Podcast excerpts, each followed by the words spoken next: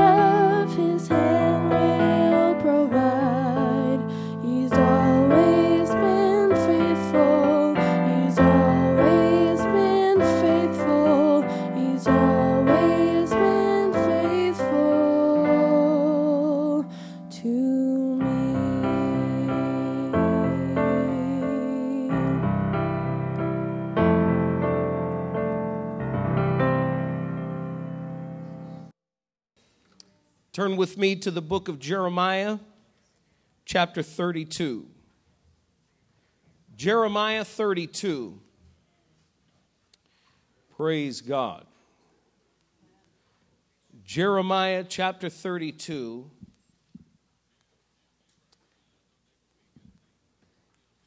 Today I want to just share with you a message entitled, Your Reaction to God's Power. Your reaction to God's power. Uh, this is actually a very fascinating chapter. If you have time to read it, I would encourage you to start reading at verse one and just read all the way down through. We're, we're going to begin, and I had anticipated really only reading three verses of Scripture, but these three verses are right smack dab in the middle of a prayer that Jeremiah prays, starting at verse seventeen. And I want to go back to verse seventeen and start reading that, and just read all the way down through to verse twenty-five. The Bible says this: Ah, sovereign Lord, you have made the heavens and the earth by your great power and outstretched arm. Nothing is too hard for you. You show love to thousands, but bring the punishment for the father's sins into the laps of their children after them. O great and powerful God, whose name is the Lord Almighty, great are your purposes and mighty are your deeds. Your eyes are open to all the ways of men. You reward everyone according to his conduct and as his deeds deserve. You performed miraculous signs and wonders in Egypt and have continued them to this day, both in Israel and among all mankind, and have gained the renown that is still yours. You brought your people Israel out of Egypt with signs and wonders by a mighty hand and an outstretched arm, and with great terror. You gave them this land you had sworn to give your forefathers, a, a land flowing with milk and honey. They came in and took possession of it, but they did not obey you or follow your law. They did not do what you commanded them to do, so you brought all this disaster upon them. See how the siege ramps are built up to take the city. Because of the sword, famine, and plague, the city will be handed over to the Babylonians who are attacking it. What you said has happened, as you now see. And though the city will be handed over to the Babylonians, O sovereign Lord, say to me, buy the field with silver and have the transaction witnessed. Now, what we're reading right here is a prayer right in the middle of, or at the end of, this transaction that Jeremiah was told by the Lord to buy a field from his cousin. The Lord showed up to him one day and said, Jeremiah, your cousin's going to come, and I want you, he's going to offer a field, to sell a field, a property, a piece of property to you, and I want you to buy that field from him. And we see, if you read in the earlier part of the chapter, you see this little bit of struggle within Jeremiah's heart. It's not made evident until his cousin shows up, and the Bible says Jeremiah spoke these words, and he said, and then I knew that the Lord had spoken to me. It wasn't until it actually happened that on the inside it was confirmed in his spirit, okay, God, you, you were right. You, what you said just came true. Now I know you want me to go through with this. God is ever so merciful. Even Jeremiah struggled with the word of the Lord from time to time. You and I struggle sometimes with the word of the Lord and what it is that God is saying to us. And then God begins to do things, and we say, we have an aha moment. We, we begin to realize that God has spoken to our hearts. Lord, you've told me to do this. But there's this transaction that takes place. And what's so significant about this transaction is, is that essentially, Jeremiah's cousin comes along and says, hey, I got this field out there. I want you to buy it. And he buys it for seventeen pieces of silver. Now, at that time, that land was absolutely worthless. It wasn't a good business transaction. Jeremiah had no business buying it other than what God had told him to do. He is now fulfilling the word of the Lord. It was a bad deal, a bad thing. It wasn't, it wasn't something that was a wise business decision, because the land was worth nothing. Why? Because the Babylonians were in control. The land in Israel was absolutely worthless to any Israelite. Because essentially, the Babylonians were going to wipe out the city, anything that was there. But God had a plan. God had a sign. He wanted this transaction to be a sign that one day his mercy would come back to them and bring them back out of captivity. It was to be a sign to them that God, though he was going to punish them at the moment, he was not going to be angry with them forever. I am so grateful that the mercy of God shows to each one of us that God will not be angry with us forever. Even when he has to deal with us from time to time. But there is, in the last part of this prayer that Jeremiah prays, there is uh, an important three verses of Scripture. It's all important, but there are three verses of Scripture that I want us to really focus on.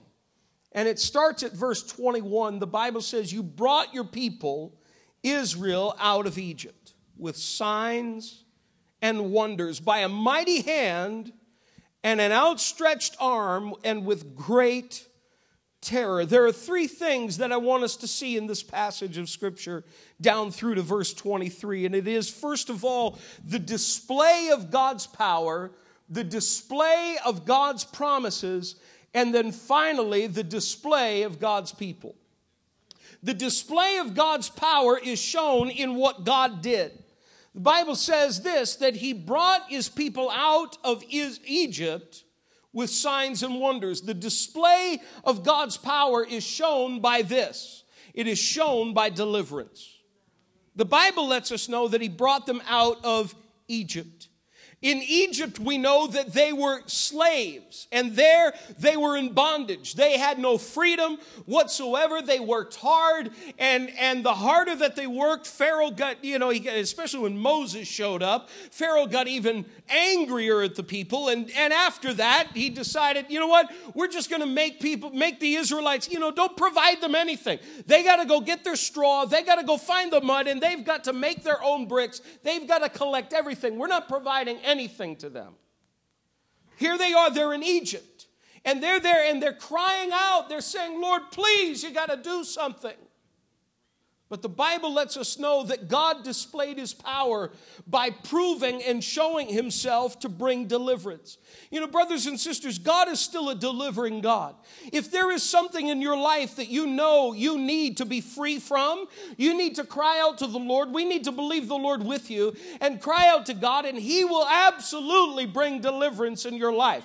You don't have to be bound by anything. You don't have to be bound by a habit. You don't have to be bound by an addiction, but instead God can set you free. He can break you free from that thing. If God was able to do it for the Israelites, he is certainly able to do it for you.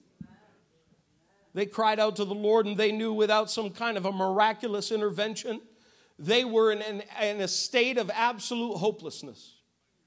And there are so many people that we, we brush shoulder, you know, rub shoulders with on a daily basis who are in the same kind of state of hopelessness.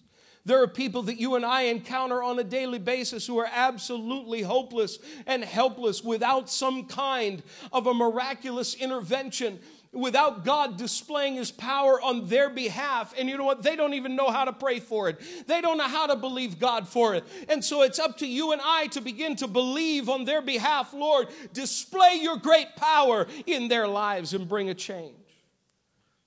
But God showed his people what he could do by bringing them out of Egypt.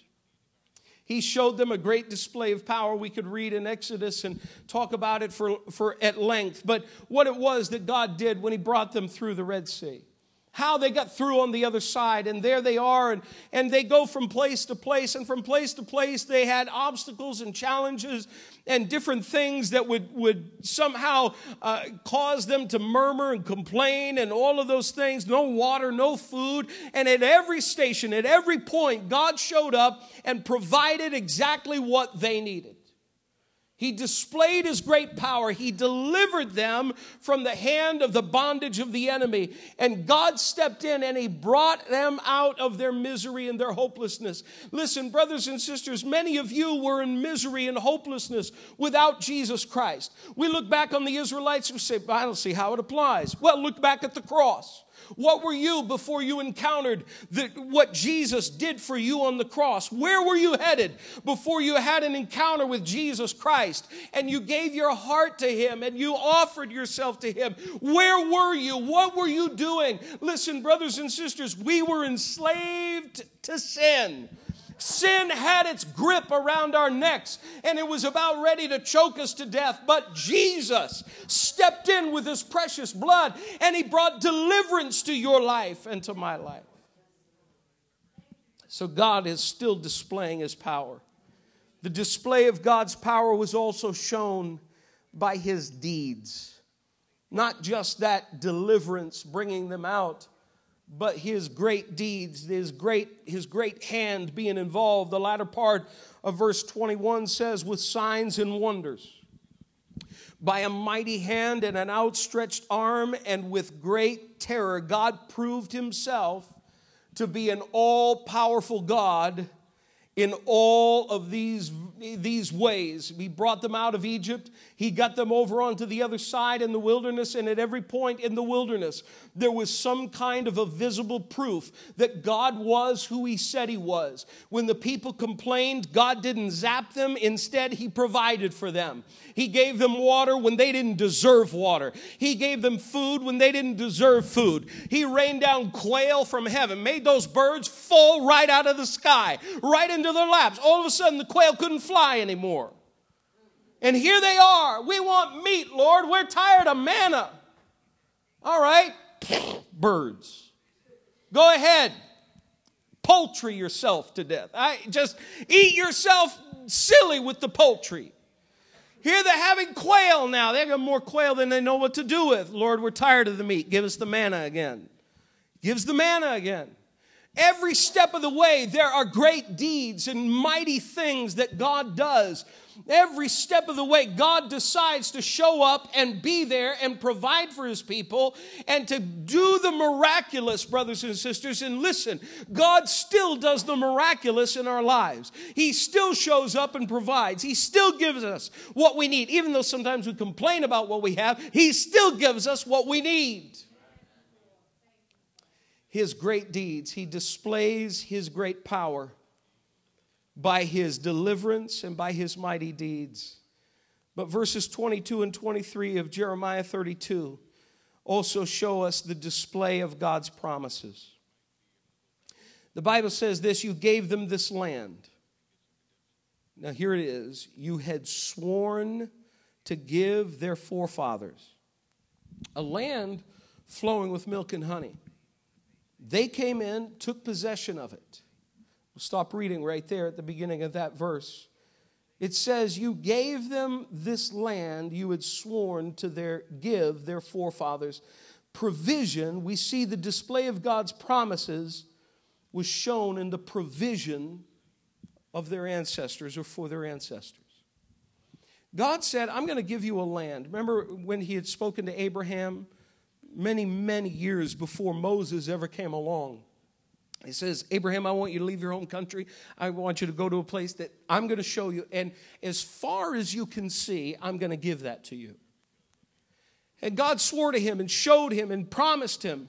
But there were these wanderings of, of Abraham's people. Abraham didn't possess the land.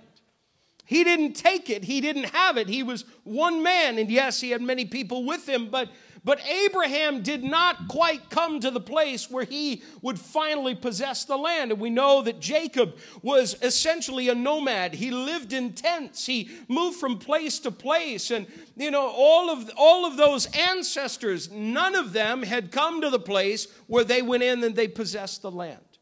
And we get to Moses' time. They come through the Red Sea. They wander in the wilderness. One generation dies off. The younger generation comes up. And that's the generation, finally, that goes in and possesses the land. God had promised a long time ago, but it took a long time coming. And there are times in our lives where we have to arm ourselves with this understanding that though God promised, that occasionally God will take his time in delivering that promise to you. You and I, it's not that God is saying, no, I'm not going to do it now. I've changed my mind. I'm, I'm just going to, you know, change how things are. But God shows up and says, yes, I'll do it, but I'll do it in my time. He promised it to Abraham, but Abraham was many years removed. But the people walked through that Jordan River, went in, and the Bible says this, you gave them this land you had sworn to give their forefathers. In other words, this was generations removed from when the promise was made to when the promise was actually fulfilled. And we have to believe that the promises of God, as the Bible states it, are yes and amen. They are absolutely true. You can bank your life on it.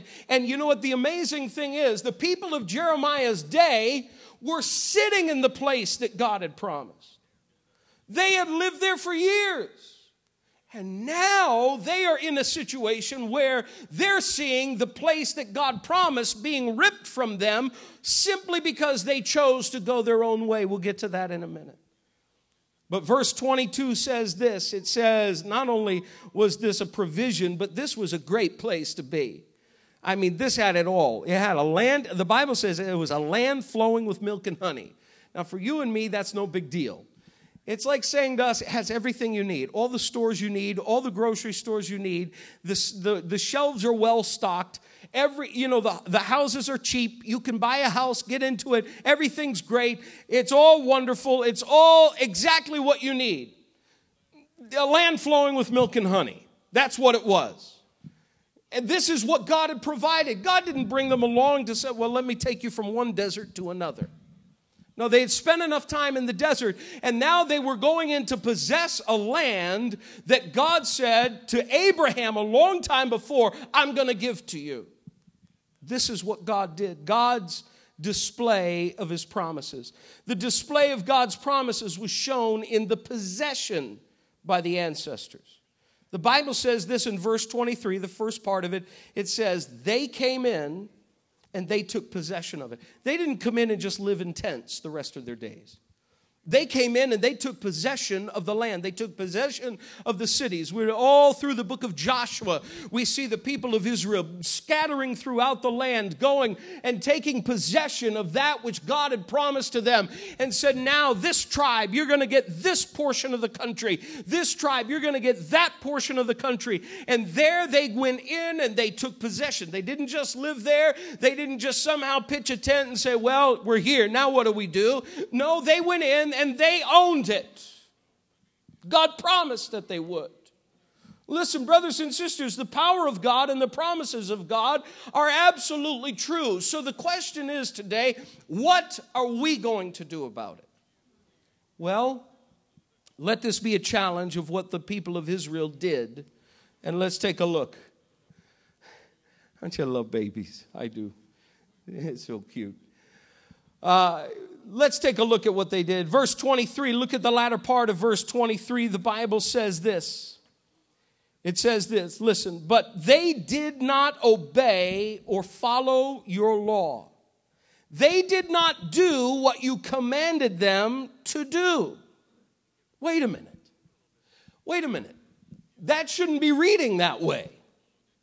That shouldn't be reading like this. Jeremiah is saying, Lord, you displayed your power. You brought the people of Israel out of Egypt. You brought them into a new land to possess that land. You brought them into a place that you promised they would have. You displayed your great power in getting from one place to the other. You brought them in miraculously. So wouldn't it stand to reason that now they should serve the Lord? That now they should say, Lord, you've done all of these great things for, for us. We are absolutely eternally indebted. But that's not how it reads. Listen to what it says. It says this again. It says, but they did not obey or follow your law. This is the display of God's people. That somehow, though God does the miraculous, though God does great things for each and every one of us, there are many times where we turn our back on what's in this book. We go against it. We say, you know, God, that's kind of difficult to do. I'm not really sure that I can do that. And instead, the Bible says that they didn't follow the Lord. Why not? Why not? Hadn't God done great things for them? We look back on it and we say, shame on those Israelites. You know, they've, you know, God's done such good things for them. How is it, how is it that they would turn their backs on God? And we, you know, we kind of, we kind of just sit back in judgment of them and say, shame on them. They should have done better than that. And yet so often many of us, how many times God displays his power in our lives and all of a sudden we're hit with a little trouble, we're hit with a little pain, we're hit with a little difficulty. And oh God, how could you do this to me? Oh God, where are you? Where have you been? And he says, yeah, I've been there all along. I've been bringing you through problem after problem, trial after trial, situation after situation. I'm the one who brought you through. Why? Because I'm faithful. I am absolutely faithful to my people. I'm true to my people. I take care of my people. And you know what? In the end, the whole book of Jeremiah, we don't see anybody responding in a positive way to Jeremiah's message. Everybody is rejecting what Jeremiah has to say. They say, no, no, no, don't prophesy that way, Jeremiah. We want you to prophesy about peace. Because that's what those siege ramps outside the city actually signify, peace. Come on, look what's happening. Something bad is taking place out here. And yet in the middle of all of that, we see in the book of Lamentations, which came from the pen of Jeremiah under the inspiration of the Holy Spirit, lamenting how the city fell and how people were carted off to Babylon and, and there for seventy years. And in the middle of all of that desolation, we see one of the greatest cries of faith when Jeremiah prays and says, Lord, great is your faithfulness. Your mercies are new every morning. Right in the middle of desolation, there can be a proclamation of faith. There can be a proclamation of how great God is and how mighty God is. It doesn't matter what you're going through, brothers and sisters. The display of God's power is enough and should be enough for you and I to say, Lord, we are so thankful for all that you've done. We're so thankful for everything that you have expended on our behalf. The display of God's people showed two things, and I don't want to spend a long time on it, but the, the Bible lets us know it indicates that they were stubborn. It says that they did not follow, they did not obey you or follow your law. This, this kind of presupposes a couple of things that are really closely related to those of us who, you know, we love the Lord, we come to church, and we believe in the Lord. Maybe we work for the Lord, and the first one is is that they knew how God wanted them to live. And, you know, this knowledge brings great responsibility. They knew how God wanted them to live. They did not obey or follow your law. Their, the law of God was there. It was there for them to see and to live by, and yet they chose not to. They knew how they were supposed to live and chose not to. Not only that, when you know something, you're responsible to act on what you know. When you know something, you're responsible to act on what you know. And they refused to do so. There was also, not in addition to this stubbornness of heart, there was also a slothfulness that they have. There was like this, this laziness, this, this, you know, this just sort of giving half of what it was that they had. The Bible says they came in, took possession of it, but they did not obey you or follow your law. They did not do what you commanded them to do. Listen to what the New Living Translation says. It says, they have hardly done one thing you have told them to do, which shows a laziness, a slothfulness. You kind of get the impression from that verse that they chose to do things that were convenient for them, but the things that demanded a little sacrifice and separation from the world and other nations, they chose to ignore those things. What God is calling us to do, brothers and sisters, is this. Live in the light of his great power. Live in the light of the fact that he, in his great power, in his great promises, he provides for us on a regular basis. That he watches over us on a regular basis. And most of us go throughout our day assuming that somehow God forgot where we lived. We go through our day thinking that somehow God has forgotten where we work. That maybe God has forgotten about our situation and he doesn't quite really know what's going on. And so we got to go to prayer to let him in on it. That's not what prayer is for. Prayer is to show your dependence on somebody who already knows what you're dealing with and what you're going through. It's to show that you really understand he is with you in every situation. If the people of Israel in that moment had cried out to the Lord in repentance, God could have come down and changed the whole course of history here. But instead, they chose to do their own thing. Brothers and sisters, what God is really wanting us to, to understand and to live by is live by the fact that we know that his power is the greatest power in the universe.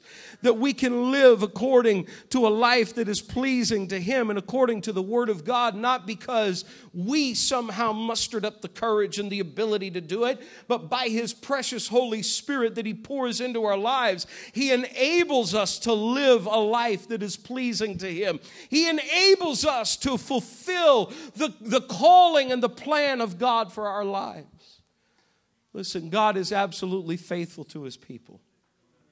He is faithful to you and I, and I believe with all my heart that what God desires of each and every one of us is that we would remain faithful to him. The only example that we have of faithfulness in the entire book of Jeremiah is Jeremiah himself. You can't say that for other major prophets. You read the book of Isaiah. In Isaiah, you see King Hezekiah, good King Hezekiah. How it was that he was faithful to the Lord. You read in other places in Scripture, you see other people that are involved. In the entire book of Jeremiah, Jeremiah was the only one who stood and said, Lord, your faithfulness is great. And you know, the amazing thing is, is that out of all of the desolation that would come upon that city, that a prophet could still stand in the middle of all of that and say with all of his heart, Lord, you're, you're still faithful. You're still faithful. You know, I read a verse of Scripture I had not anticipated even talking about in this prayer that Jeremiah prayed. But it also shows God's great power and how God is absolutely faithful to His Word. You can trust His promises, whether His promises are of a positive effect or even of a negative effect. Listen to what it says. It says, verse twenty-four, see how the siege ramps are built up to take the city. Because of the sword, famine, and plague, the city will be handed over to the Babylonians who are attacking it. What you said has happened, as you now see. What you said has happened. You know, God is absolutely true. His word is true, whether it is of positive or negative effect on our lives. His word is absolutely true. You know, as we come to the end of one year, we can look back over this year. Maybe you've struggled. Maybe it is that you feel like you've got siege ramps, you know, up to your life. And it seems like the enemy is trying to get in and get the best of you. Seems like throughout this past year, maybe you've had a, a loss on your job. Maybe you've lost your job. Maybe you, they've cut back your hours. Things are more difficult. Things are tight. It's frustrating, to be sure. You're waiting for the politicians to fix it. You're waiting for somebody else to fix it. You're waiting for people to come along and say, you know, here you go. Here's a gift. You know, here's, here's a couple million bucks. I don't need it. And that's not happening. And somehow in all of the frustration of life, you're forgetting the fact that God has already done great things for His people. In spite of what the economy is doing, in spite of what politicians do or don't do, in spite of what people around you seem to think that they should or shouldn't do for you and somehow help you, in all of that, the faithfulness of God is absolutely true. You can trust in Him no matter what you go through. Because His Word says, and it lets us know that he, the, the psalmist writes and says, I've never seen the righteous forsaken or a seed out begging bread. God will absolutely take care of you. He will provide for you. He will help you. He will strengthen you. And listen, brothers and sisters, we can approach a new year knowing that in everything that we're going to go through, that God has already done so much for us that it should warrant us saying, Lord, we're going to serve you forever. We're going to give you our best forever. If you do never do another thing for me, Lord, I am going to give you my absolute best. Can we just bow our heads for a moment? Just search your hearts and say, Lord, how, how is it, Lord, have I struggled, gone back on what it is that I know that you can do and what it is that I know that you've done for me? Maybe it is that in your life you find yourself struggling with thoughts of wanting to give up, wanting to just pack it in. I can imagine from time to time Jeremiah might have come to that place where he said, Lord, nobody's listening to me. Yeah, clearly the ministry is not my thing. Maybe I ought to do something different. But we don't find that. What we do find is we find somebody who was so faithful to the Lord that the Lord preserved him all the way through. Throughout the entire siege of Jerusalem, God took one man who said, Lord, I'm going to be faithful to you, and he cared for him, and he protected him. And I believe with all of my heart, the last thing we should be doing is pointing our finger at God and saying, God, somehow you're, you're forgetting about me. But instead, we ought to be lifting our hands to the Lord and saying, Lord, I'm going to trust in you regardless of what is taking place. You see, because Jesus has done so much for us. He has done so much for us as a body of believers. He has taken care of us. He's seen us through a year that has been difficult. There have been difficult struggles for many of you, and yet you're sitting here at the end of another year, and you can confess and profess, great is the faithfulness of the Lord. Simply because Jesus has done so very much for his people. We're going to approach this moment of communion, but right now we're going to pray. And we're going to ask the Lord to help us to keep our eyes fixed on him. Father, today in the name of Jesus, we pray that as we approach this table of communion, that, Lord, you would help us, that you would strengthen us, oh God, to serve you better. Help us, Lord, not to keep our eyes on ourselves, but, Lord, to keep our eyes on you. Forgive us, Lord, for not looking to you in all things. Dear God, I pray in the name of Jesus that you would help us to keep our eyes only on you because, Lord, you're the author and the finisher of our faith. You're the one who sustains us. You're the one who helps us, protects us, and watches over us. Lord, I pray for your people that you would encourage them, that you would strengthen them, oh God, to serve you with everything that is within them. And be like Jeremiah. Instead of being like the people, be like Jeremiah, who will stand his ground and trust in you and in your faithfulness. And Lord, you will watch over your people. Lord, strengthen each one, I pray, to serve you with everything that is within them, Lord, in the wonderful and mighty name of Jesus.